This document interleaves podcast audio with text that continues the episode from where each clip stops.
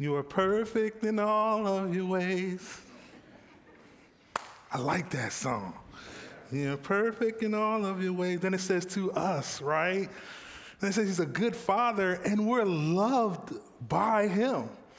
Man, if that doesn't get your heartstrings going, I don't know what will, but I'm just glad that I'm loved by a father who loves me so much. Uh, my name is Chris Cooper.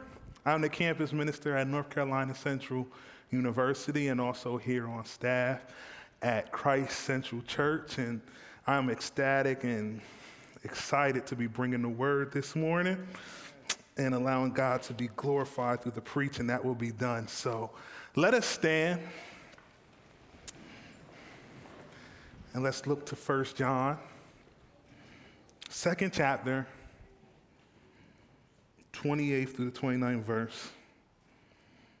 And it reads, And now, little children, abide in him so that when he appears, we may have confidence and not shrink from him in shame at his coming.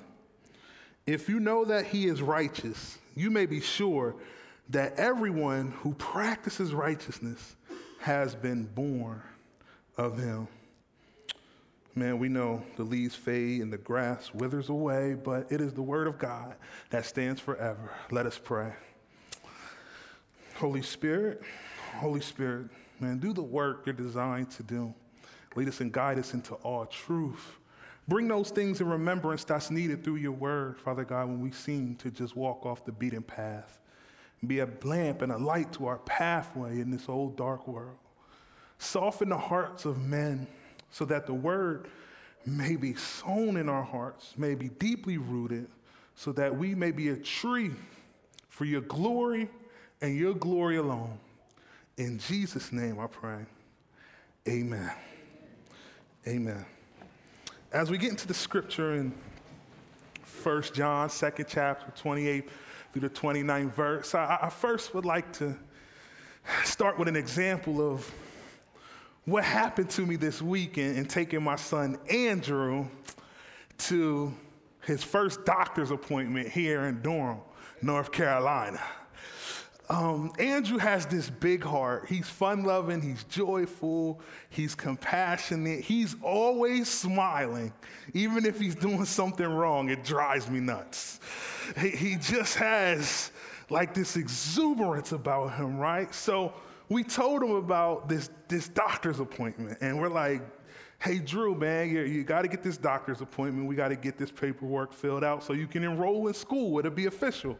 So he is just all for it. I mean, singing, we're driving there, he's in the car singing, he's letting me know about the animals and the snakes. He's all into like Discovery Channel, and I'm having a conversation, and then he goes and says, Oh man, but do I have to get a needle? I don't say anything, but once he says this, his whole personality changes. It's like he crunches up He's scared about this needle, has a little anxiety, fearful of this needle, because he really doesn't like taking needles. I look back and I'm like, Drew, you'll be okay. You're a big boy. You know, your dad is a big guy. You know, these things don't hurt us that much. And then he just kind of looks past it. He, he goes into the doctor's office. He's singing again. They had the fish tank. He's over there playing with the fish, explaining to me what type of fish it is. And then we go back to seeing the doctor. And this, this is classic Drew. He looks in the mirror and goes, I look good. Ain't that as a parent sometimes you feel embarrassed, like, oh, this dude. And he goes, I look good. So the doctor cannot control himself. He just starts crying. He starts laughing like, well, he doesn't have to worry about self-esteem. and um, as he does this, the doctor goes in the drawer and he pulls out his little um, utensil he uses for like ears. And if you know, when that, that utensil kind of comes to a point and it has the light, so Drew thinks it's a needle. And as he looks, he after saying he looks good, he's like, "Oh, am I going to have to take a needle?" And again, he just clenches up his whole personality changes just for the fear of this needle about to happen. So the doctor explains to him, This goes into your ears, Drew. You don't have to worry about it. And then after the doctor does everything he needs to do, he goes, You are not taking a needle today. Drew celebrates. Like it made his whole, yes, like it made his whole day.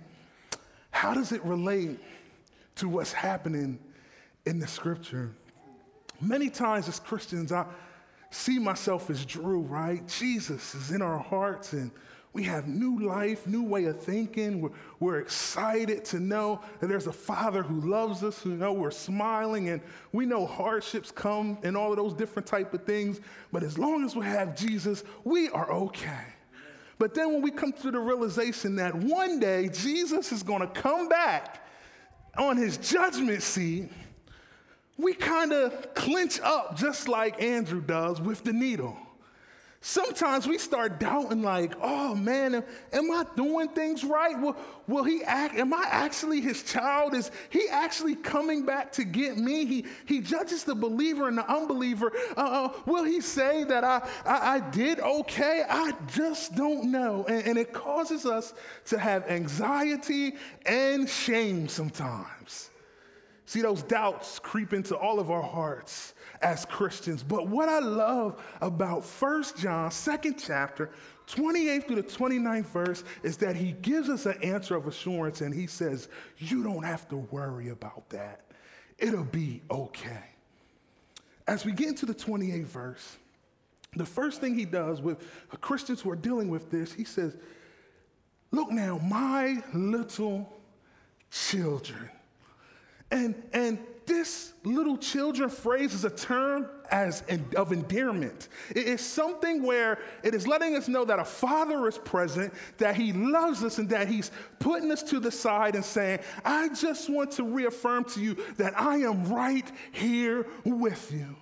One thing I understand is that when I talk to my son and I'm being compassionate and I'm trying to fortify his confidence in something, I usually pull him to the side, put my arm around him, look him straight in his eyes, and say, Drew, it's okay. And that is what God, as our Father, is doing right at this moment. I, I see your anxieties, I see your doubts, I, I see what you're going through, but I'm putting my arm around your shoulder as you, as my child, and I'm saying, it's going to be okay. How do I know it's going to be okay? If you just go back to about three verses backwards from the 28th verse, it's written in First John, and this is the promise that he made to us eternal life. Now, I don't know about you, but eternity means forever. There's no stop to it, right? We, we don't say eternity and think, oh, well, eventually maybe eternity just runs out. But he's saying, I am with you always. My mom is a math teacher. I'm not that good at math. But the one thing that she taught me, it was a little thing called a ray.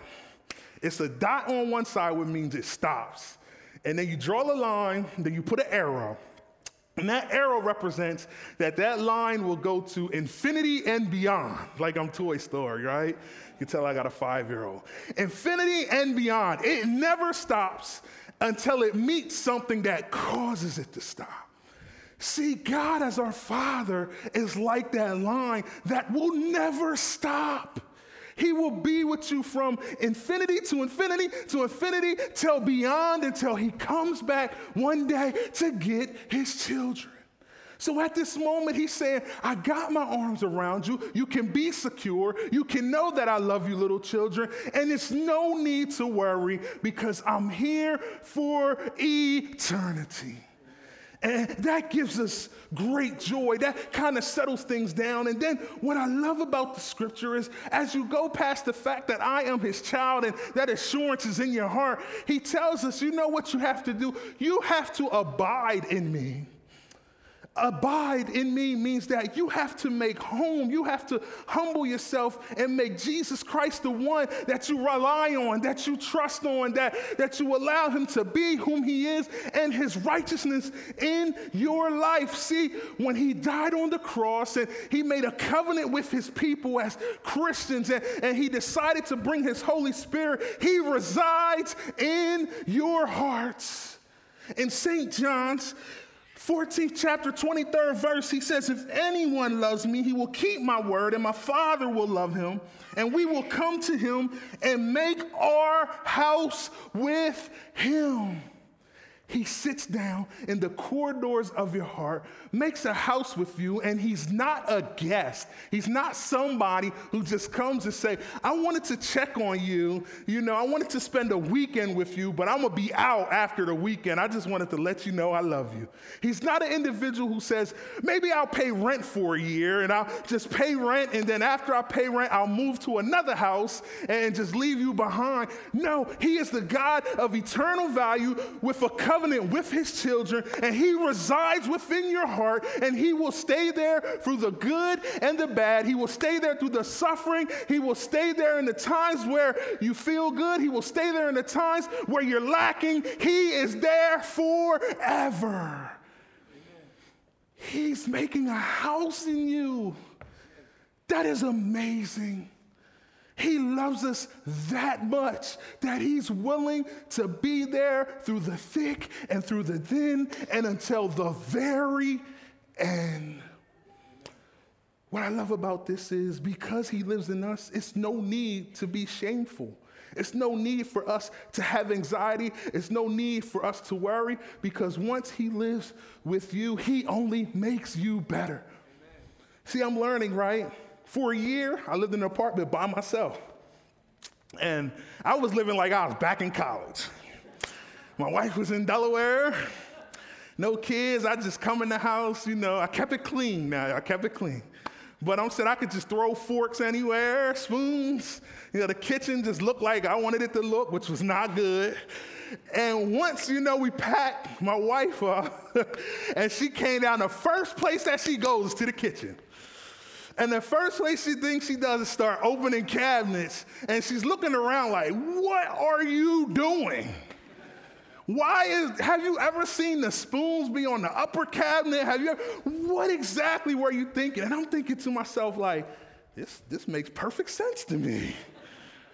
This makes perfect sense to me. But in all reality, my wife is taking ownership of the kitchen because she's way better there than I am. What I'm saying is that when Jesus comes into your heart and he resides there, he starts throwing things out, he starts renovating, he starts making things so much better. That's why when you get to the 29th verse in First John, it's so amazing when he says, if you know that he is righteous, you may be sure that everyone who practices righteousness has been born of him. As he's throwing things out, as he's dealing with those insecurities, those doubts, as, as he's taking those, you know, back closet things that you don't want to talk about, and he's just working his grace in your lives, then guess what? You should start to look like your father. You should start to look like your father. Jesus didn't die on the cross. He, he, he didn't, you know, impute his righteousness onto us. He didn't save us from our sins so that we can just stay the same. But what he actually did was reside within us. He makes us better. He renovates us. And guess what? We start looking like him. We love different. We show mercy different. We do things differently. People should see us and say, God must be glorified in their life. In their life. See, no matter how much I try, I am my father's son in the natural. My dad's name is Kenny Cooper. And when I go to Delaware, and I go to certain neighborhoods, or even if I'm in a store, no matter if my haircut is different from his, no matter if I got a little bit of better swag than him and just confidence, than him, or, you know, I dress a little bit differently, the first thing they say to me, you Kenny son. And I'm looking at them like, how did they know that? And the first thing they say is, you look just like him. If Jesus calls us his children, if he makes a home within us and then he actually works on us, something we call sanctification, which is the process of sanctifying yourself. We, we're dealing with sin, and, and day by day, we're getting better and making sound decisions and choices that are not causing us to fall deep into sinful pleasures. Then, guess what? We should start to look like our Father because his name is on us. He does it for his name's sake. So, so whenever you get the feeling, whenever you get the doubt, and whenever you wonder if, if God, am I doing this right? Oh, Jesus, I, I just don't know. When you come back, I, I feel a little anxious, and, and you start thinking about that needle that my son thinks about, and, and you get a little low and fearful and shameful. Know this that number one, you are his child. He loves you, he's caring for you, he's guiding you for eternal ways, eternity. Number two, he resides in you, He lives within you. And while living within you, He is making you better as a Christian so that you can look like Jesus Christ, so that when He does come back and, and we're before the judgment seat, He'll say, Well done, my good and faithful servant. Have confidence in God. Be not weary, be not ashamed. Know that He is your Father and He will never leave you nor forsake you. Let us pray.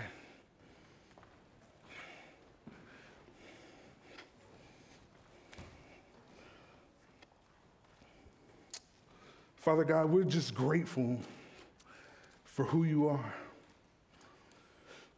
We're grateful at the fact that you just love us, that you reside within us, you work with us through all that we go through, and that you will be glorified in us. By your righteousness and your righteousness alone, Father. Father, let us have assurance to know, don't no matter what we're going through, no matter how many times we trip up, no matter how many times we seem like we just can't get it right, Father that you pick us up, that you encourage us, and that you are there from eternity to eternity, that you love us. We love you, Father. In Jesus' name, amen.